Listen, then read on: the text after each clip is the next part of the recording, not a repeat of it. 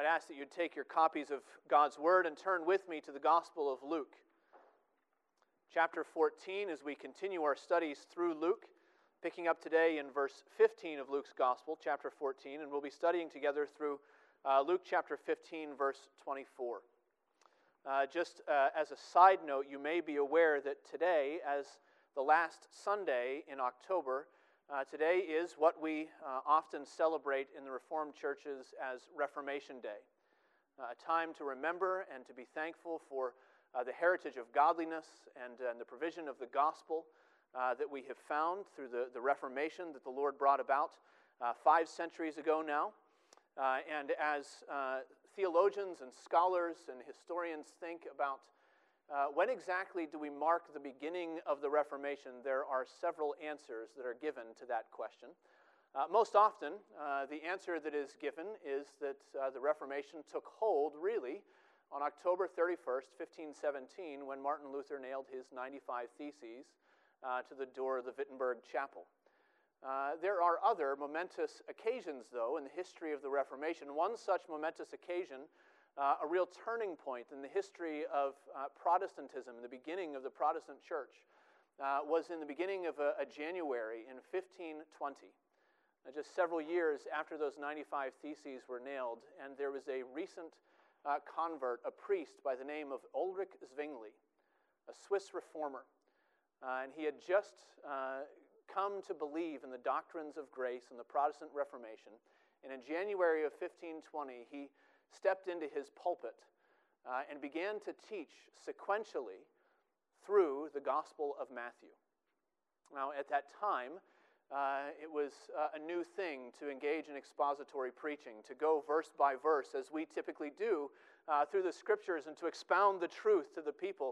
Uh, and, uh, and it's said that, that he was a bit halting in his preaching and, and just feeling out, how is this to be done? And at that time, Uh, there were also no pews in the church, and sometimes his sermons would last up to ninety minutes. But the word also comes to us that the people who were there were rapt with attention as Zwingli preached, because they had never heard anything like it. For someone to stand and to open God's word and to teach them about Christ, verse by verse, paragraph by paragraph. And this is the great heritage that we have. Now, this is the gift of the Lord that he's given to us. And we ought not to take this for granted as we now turn together uh, to Luke's Gospel, not to Matthew, but to Luke's Gospel as we go through and see again now. We've been uh, going through Luke's Gospel for a little bit over two years, and, uh, and we're a little over halfway through. Uh, so today in Luke chapter fourteen, we're picking up with what is known as the parable of the great banquet, and sometimes known as the parable of the excuses, and you'll, you'll see exactly why. But Luke chapter fourteen, beginning in verse fifteen today, and we'll read through verse twenty-four. And uh, before we read God's word together, let's join again in prayer and seek his blessing upon it. Let's pray. Oh, gracious God and Father, we thank you that you have given us your word. You've given us the freedom to come and to see it and to hear it and to receive it, as it were, from your mouth.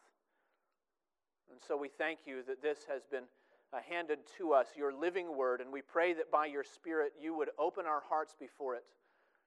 We pray that you would uh, cause us, O Lord, to see and to know more of Christ and to love him and to follow him because of your work among us. We pray in Jesus Christ's name.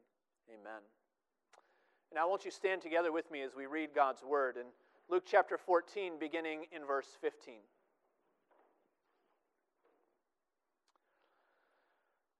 When one of those who reclined at table with him, that is, with Jesus, heard these things, he said to him, "Blessed is everyone who will eat bread in the kingdom of God." But he said to him, "A man once gave a great banquet and invited many. And at the time for the banquet, he sent his servant to say to those who had been invited, 'Come, for everything is now ready.' But they all alike began to make excuses. The first said to him, 'I have bought a field. I must go out and see it. Please have me excused.' And another said, 'I've bought five yoke of oxen, and I go to examine them. Please have me excused.' And another said, 'I've married a wife, and therefore I cannot come.'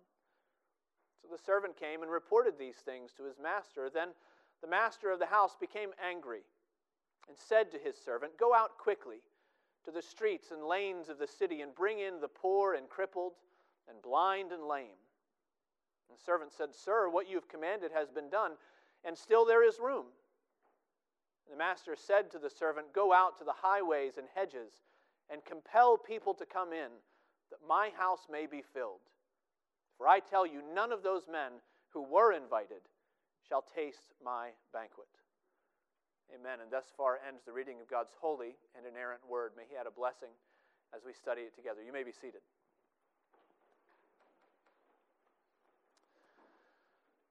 Well, if you are uh, keeping up with the continued news briefs week by week, you know that this past Wednesday, our Governor, Charlie Baker, uh, gave Massachusetts the advice that everybody saw coming and nobody really wanted to pay attention to.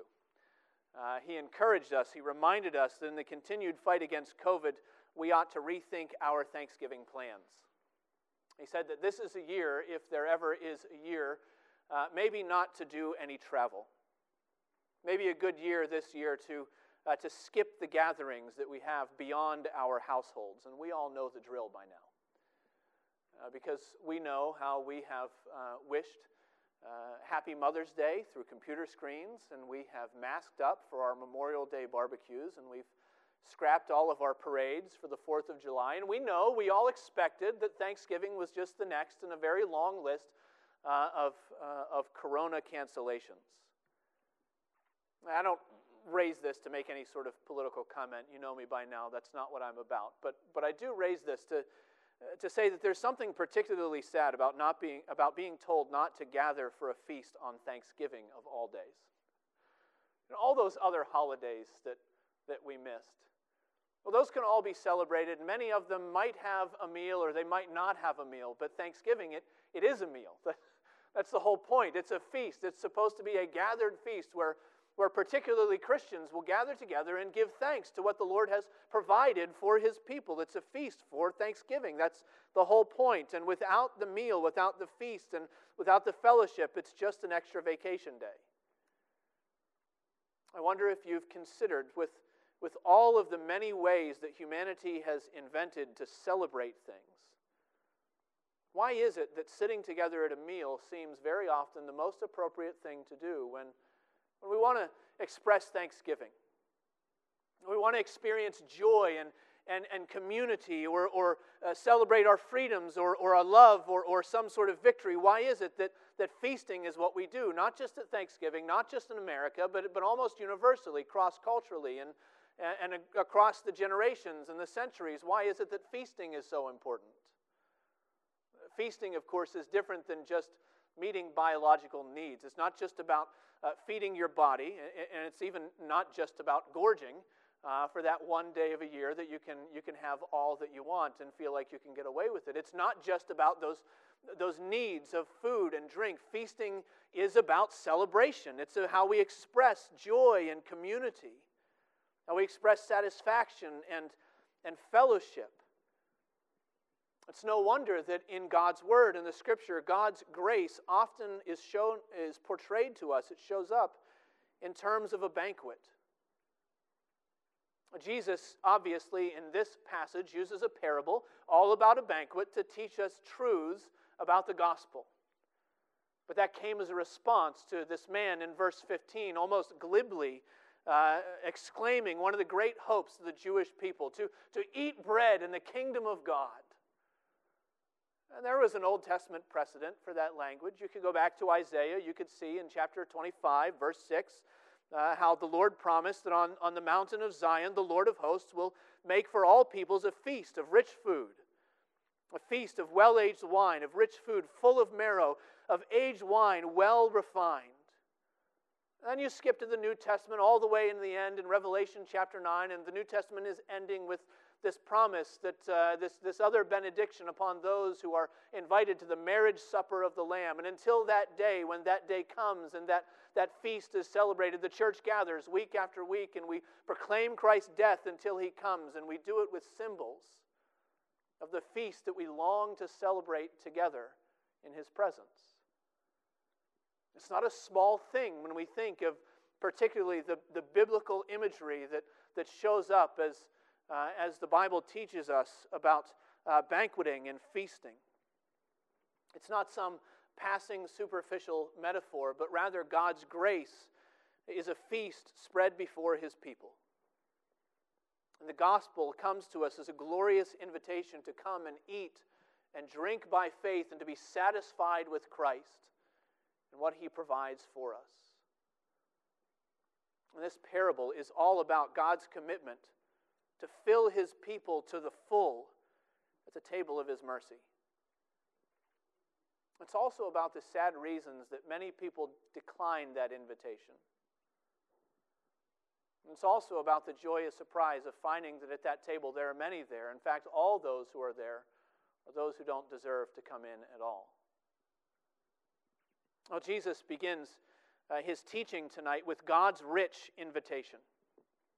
You find that in verses uh, fifteen to seventeen, God's rich invitation. Now, you've been to one of those family meals. You know how they go when somebody who's there, uh, maybe that odd uncle, uh, says something offensive. And now everybody is sitting there awkwardly waiting for somebody to change the subject. Uh, there's a good chance that that is the situation that's happening at this point in Luke chapter fourteen.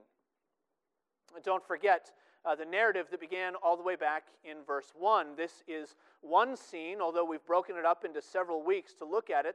Uh, Jesus is brought in uh, on a Sabbath. He is a guest. Uh, at a dinner party, he is a guest in enemy territory, and everybody who is there at the home of a prominent Pharisee is watching and waiting to see what he will do and to hear what he will say.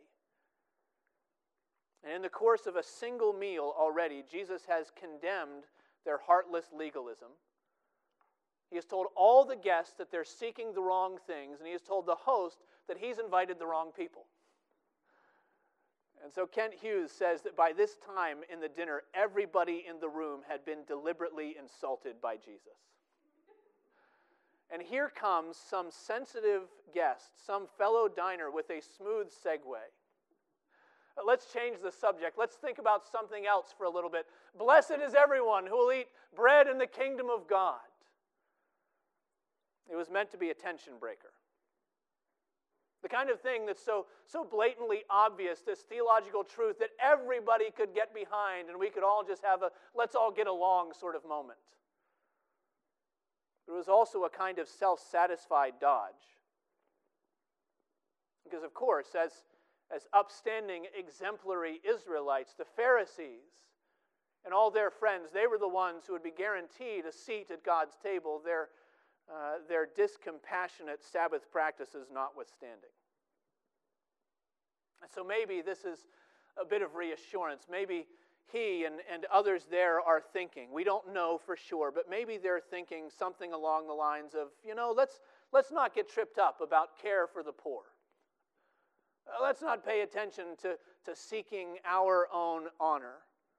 Let's just think about the day when the kingdom doors are open to us, and oh, won't it be great when we get to go into the kingdom and recline at the table, and Abraham will be there, and Isaac will be there, and Jacob and all the patriarchs, and we'll get to be with them, and blessed is everyone, and by everyone we mean us, blessed is everyone who will eat bread in the kingdom of God. Now, Jesus' parable is something like a needle to burst that balloon.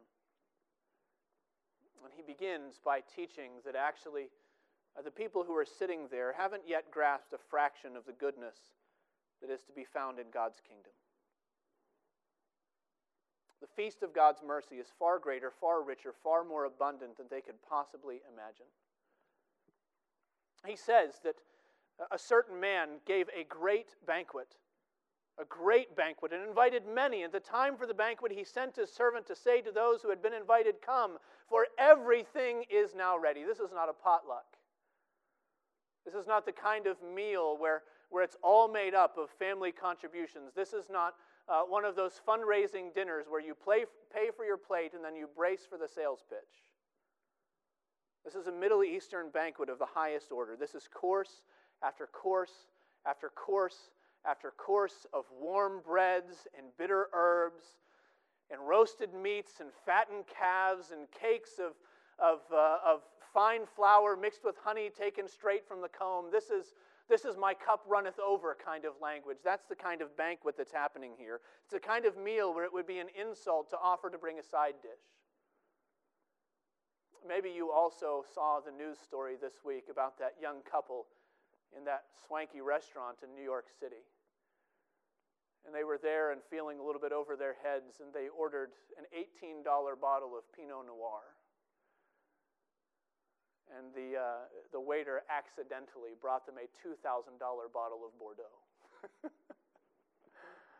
This is the kind of banquet where the Bordeaux is the only wine on the menu. The, the Greek here, uh, for the word for great in verse sixteen, actually the, the word literally is mega. This man gave a mega banquet. It was huge. He invited many people. He sent the servants to announce that everything was prepared. It was all now ready. All the guests had to do was to come and to enjoy. Folks, this is the gospel. God is the host of his banquet, and the gospel is his invitation. And when we hear it, we only need to come and by faith find that our God will supply all our needs according to his riches and glory in Christ Jesus. This banquet is, is an echo of, of that other Isaiah passage, Isaiah fifty-five. Come, everyone who thirsts, come to the waters. He who has no money, come, buy and eat. Come, buy wine and milk, without money, without price. And the imagery comes to us. The, the, the parabolic language comes to us with feasting and with hospitality, but there's a reality behind this. And, and God's rich invitation is that sinners can come and find fellowship with the God of heaven. That through Jesus Christ, all the forgiveness that we need for our sins has been prepared already. And all the righteousness of Jesus can be applied to our account. And all the intercession that our feeble prayers lack, we can find in his sprinkled blood. And all of our hope of eternal life can be found at his empty tomb. This banquet is a reminder that by God's indwelling Spirit, that he gives us and promises us victory over besetting sins. He gives us a message of reconciliation to share with the world. He puts his word in our heart. He puts his promises in our prayers. Christ has come that we might have life in abundance. He's come to fill our cups to overflowing. And through the gospel, God's rich invitation goes out to the world. Come, he says. For everything is now ready. But you know, when God's invitation goes out, far too often it is answered by man's empty excuses. This is our second point. We find it beginning in verse eighteen through verse twenty. Man's empty excuses. Now verse eighteen really is where, where the plot thickens in the parable. It's also where Jesus' continued clash with the Jewish religious establishment, it gets a little bit more interesting.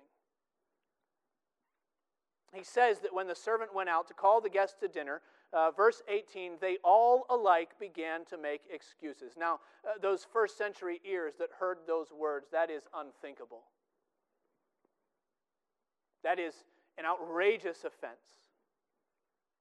At this time, in, in that part of the world, there was a universally recognized two-invitation system. It had, had been in place, at least we, we find it in the scriptures from the time of Esther. It continued, we know, from, from some of the Jewish writings well into the fifth century. A banquet always had more than one invitation.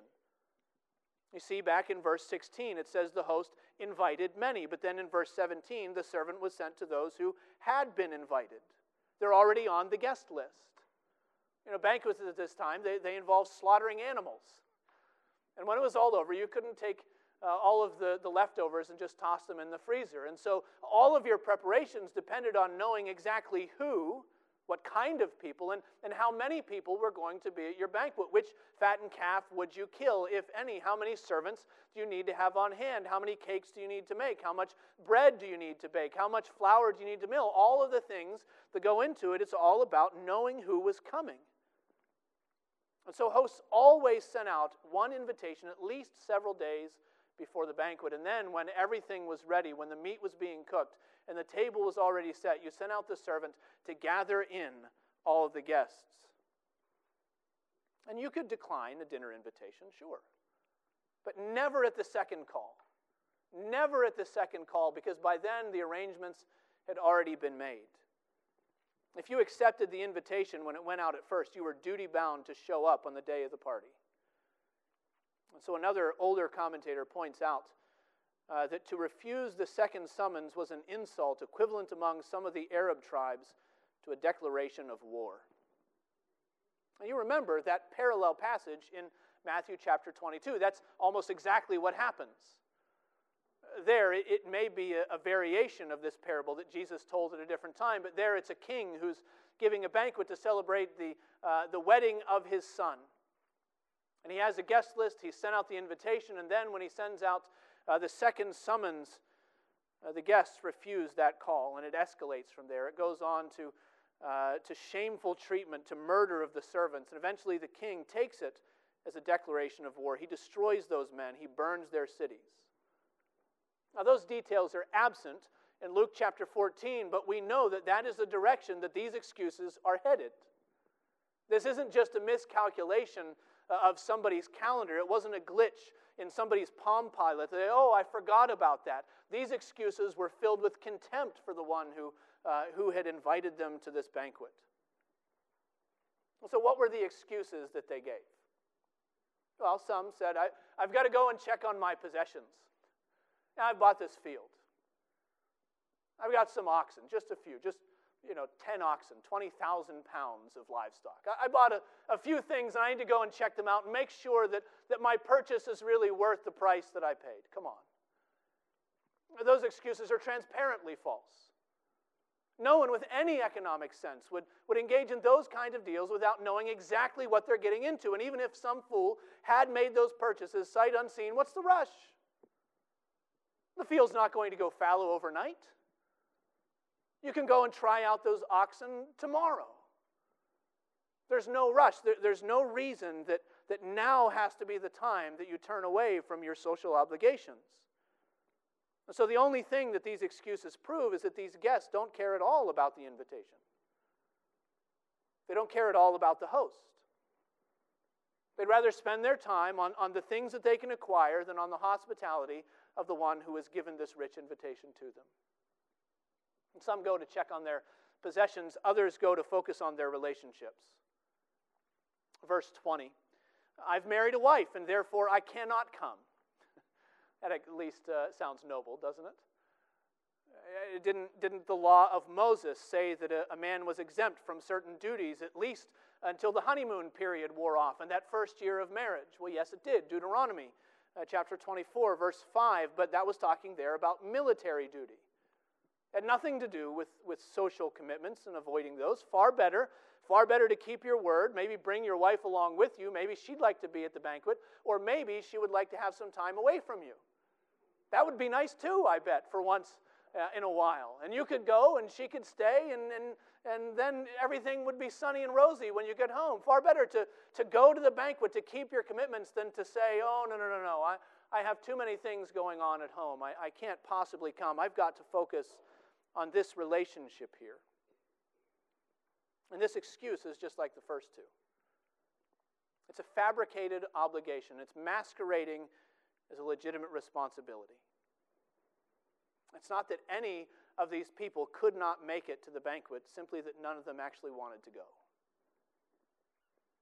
Now you see, I hope, what, what Jesus is doing. Not just what he's saying, but what he's doing with this parable. He's showing them that God's rich invitation has already gone out to those who have been invited. It's coming again. And the people who are sitting there, who are saying nice things about being a part of the kingdom of God, they're not strangers to the invitation that God has given to his offer.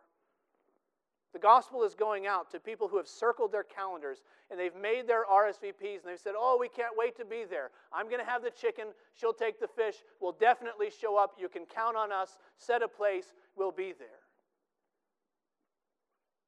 The gospel's gone out to many who knew the promises of God, who heard the invitations of the prophets. Many people who like to sit around declaring benediction upon those who would join them in eating the bread of God's kingdom. But when the time came, when the divine servant showed up to say that everything was ready, Not sometime in the future, but now, when Christ showed up to say that the time is fulfilled, the kingdom is at hand, repent and believe the gospel. When Jesus showed up to announce that now everything was ready, all the Pharisees and the scribes and the leaders of Israel, they all alike began to make excuses. Ah, I've got this thing. No, I, so many other things on my plate right now. I'd love, I'd love to come. Blessed is, is he who will eat, but not, oh, I'm... I just ate, actually. I've got all these other things. Just empty excuse upon empty excuse. And all their feigned enthusiasm just evaporates. Now, if we step back a moment from this parable, from this passage, we recognize that this is exactly what happens when the gospel message goes out today. And we make our excuses. There are many who, who, who simply deny that, that this is reality. Right? There are many out there who deny that there is a God who has been estranged by our sin, deny that there is a God who offers a, a chance at reconciliation through Jesus Christ. There are many who scoff and say, this idea of some banquet, some great grace, some, some wonderful mercy that you all get to come and partake of. What a bunch of hogwash. There are many that think of it that way, but there are perhaps far more who like to say nice-sounding things about heaven. How wonderful it will be to go there. Won't it be great when we're all together and we imagine all these wonderful things, and, uh, and it shows up most often when we have to deal uh, with death. We try to avoid it most of the time, but it shows up most often when, when somebody we know has died and suddenly we've got to say something. It's like that awkward moment. You're waiting for somebody to change the, the subject, and we say all manner of stupid things. Because we're supposed to say something. We're supposed to make somebody else feel good. Well, he's in a better place now. Well, I, I bet she's just sitting on the porch, just watching the sunset like she always did. Oh, he's got his wings now. And we come up with so many different things, and it's just lip service. We make it sound like we really care about something else, something beyond, some other opportunity that God will give to us. But then, but then the gospel comes to us. We begin to make our excuses. Then we, we talk about something like the hope of life eternal, and then we busy ourselves with possessions and relationships and all kinds of delightful things that make deplorable saviors. That's the tricky part, isn't it? None of the things that these people were using for excuses were sinful in themselves. Fields and farms and, and marriage, human love, wonderful things, blessings from God. Gifts from him to steward according to his purposes. It's so easy to focus on those things that are temporal, that are passing away, and to, and to neglect and to excuse ourselves from the table of God's eternal promises. Well, last week, Pastor Andrew called us to live our lives from an eternal vantage point. The reality is that far too many settle for far too less. When the gospel comes to us, we say, yeah, that's nice. Yes, I'd, I'd love to be a part of that, but, well, not yet. No, no, I think, I think I have a few other things that are just too important. And very often, God's rich invitation is answered by man's empty excuses. And actually, the only reason that any of us get to come to God's banquet of mercy at all is because of God's gracious resolve. We find this in the remainder of our passage, God's gracious resolve. Now, one of the, the really troubling details about this parable is the way that the host invitation is refused by every single person who was originally invited. Not one of them shows up. Not one of them comes. In fact, that's the closing line, verse twenty-four. I tell you, none of those men who were invited shall taste my banquet. Back there in, in verse eighteen, literally the Greek says, uh, they all began from one to all to make excuses. Every single one of them. It almost reads like a conspiracy. Like they were all in it together. And, and one commentator suggested that the tactic actually was intentional. He said it was a coordinated act of ostracism, informing the host that he's no longer socially acceptable. It was the ancient version of what today we call a cancel culture. It was like uh, the popular clique deciding which high school nerd is not worth talking to anymore, and so you just snub them and make sure they know that they are on the outside. Perhaps more, it's, it's like Dostoevsky's Grand Inquisitor. And he has the gall to sit down and to sit down across from Jesus and to inform him that with all the earthly achievements of organized religion, Jesus' services are no longer needed. Well, if that is the conspiracy that's behind these excuses, then the goal of these, uh, this whole parable and, and what these, uh, these guests are trying to do, the goal is really pretty simple. The goal is to turn God's mercy from a gift that ought to be received into a tool that can be controlled. You know, if you're going to have a party, there are only so many people that are really worth inviting, aren't there? They're the people you want there, and then they're the people that you're not sure you want there at all. And what would it say about you if those were the kind of people you had associating with you? And so if, if all the people that ought to be there, all the people that look good enough to be there, if they're all busy, well, then, then the party will just have to be rescheduled. Alterations will have to be made until they can show up according to their own preferences. But thankfully, God is not so fickle as to allow his salvation to be hijacked by outwardly impressive religious elite, because our God is resolved. Our God is resolved to spread his banquet not before those who demand it on their terms, but before those who know that they don't deserve it.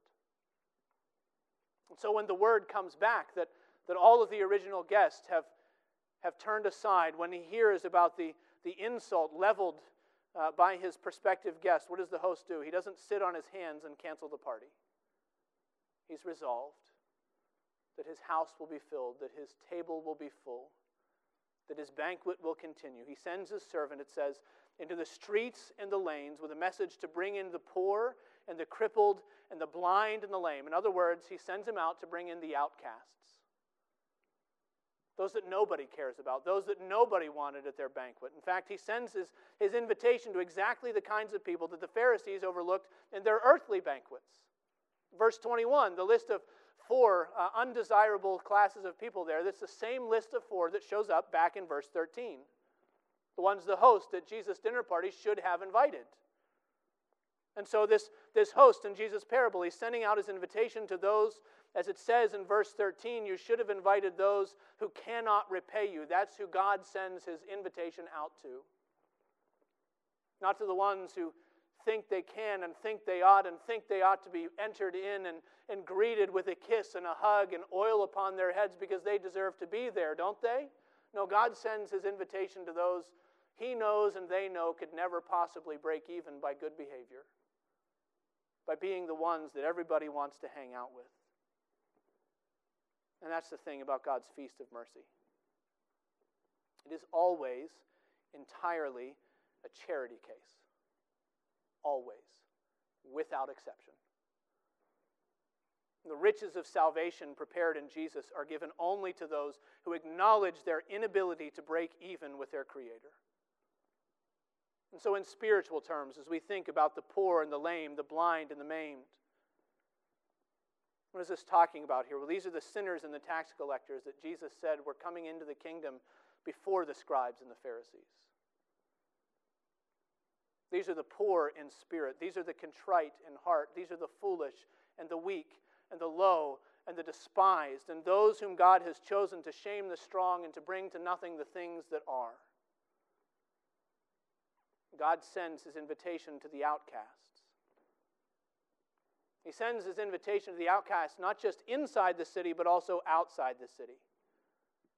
He sends his servant out to bring in, in the vagrants who are roaming out there in the wilderness, to bring in the masses until every last seat around his table is occupied. And of course this means uh, that the invitation goes out not only to the outcasts of Israel, but also to the outcasts of the Gentiles. In the course of the history of the church, after the days of Jesus' resurrection, this invitation went out through men like Peter and John and Philip and Stephen. And it went from Judea to, uh, from Jerusalem to Judea to Samaria to the ends of the earth. It went out in Antioch where Paul and Barnabas stood up and spoke to the Jews in Acts chapter thirteen, verse forty-six. They spoke to the Jews and said, "It was necessary that the word of God be spoken first to you, since you thrust it aside and judge yourselves unworthy of eternal life. Behold, we are turning to the Gentiles." That is, we're going to the highways, we're going to the hedges. We're going to those outside the city, and we're going to compel them to bring them in. Well, they're compelled, as Matthew Henry says, not by force of arms, but by force of argument. It's not conversion at sword point. It's not bringing them in through violence or oppression, but, but through preaching, through pleading. And the apostles and the preachers and the teachers after them and all those gifts that the Lord has given to his church, they go out to convince the masses that this God who seems so distant, so disconnected, he's actually graciously resolved to extend his mercy exactly to those who don't deserve it. And if you just happen to be a Gentile here tonight, any, any Gentiles? If you just happen to be a Gentile tonight who has been brought in to the mercy of God's kingdom, it was because God was graciously resolved to grant mercy to you,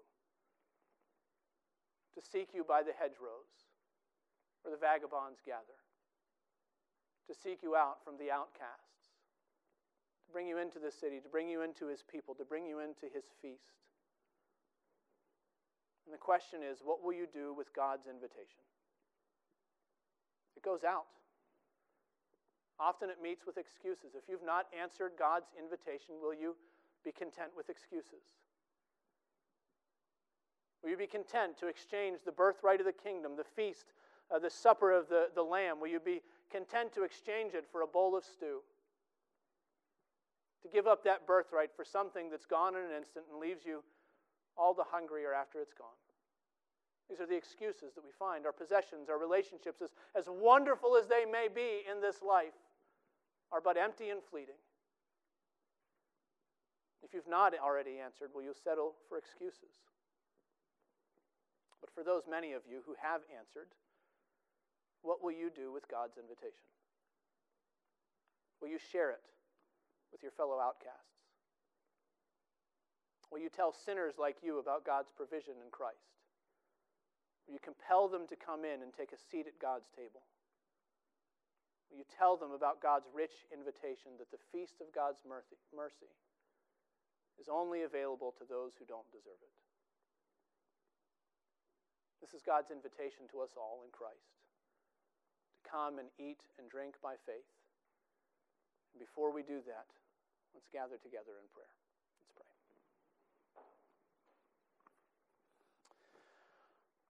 O Lord our God, gracious King, we thank you that you are the one who has gathered a people from among the outcasts, from among the low and despised, the things that are not. We pray, O Lord, as you have grafted us in as wild branches into your kingdom, as you have made us a part of your people, O Lord, would you keep us? Would you keep us speaking of you and being a part of that extending of the invitation? That as it goes out, every house, every seat in your home would be filled. Every spot in your kingdom would be full of another one who doesn't deserve to be there, but who you drew in by your mercy. Would you do that, O Lord, for the sake of Christ? In his name and his glory we pray. Amen.